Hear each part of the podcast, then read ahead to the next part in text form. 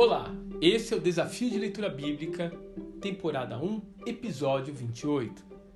A Casa de Deus, Gênesis capítulo 28. Até o capítulo 28 de Gênesis, Jacó ainda não havia demonstrado nenhum ato nobre, nenhum interesse no caminho do Senhor e ainda usou de trapaça por duas vezes.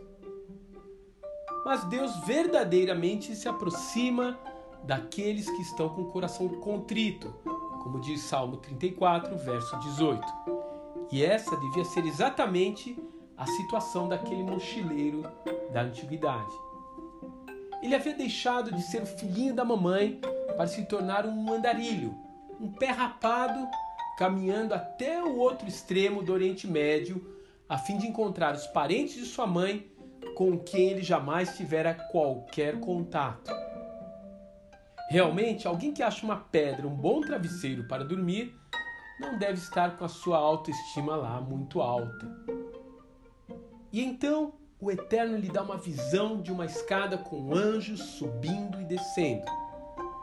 Ela revela uma verdade que ainda não havia sido alcançada pelos pais de Jacó: a de que há uma conexão aberta entre a terra e a dimensão celestial um caminho por onde sobem as nossas orações e as bênçãos do Altíssimo chegam até nós.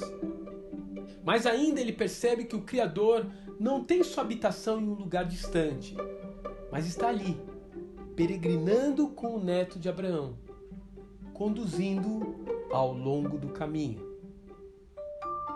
A verdade que fugiu a Jacó é que Deus não necessita de uma casa terrestre para habitar. Ele busca apenas um coração que esteja conectado a Ele. Quando isso acontece, o lugar onde você está, seja um quarto, um escritório ou mesmo uma estrada, se torna um santuário para a Sua presença gloriosa. Que tal parar um momento agora e buscar a Sua presença onde você está? A exemplo de Jacó, essa atitude pode ser apenas o começo de uma jornada que mudará para sempre o rumo da sua vida.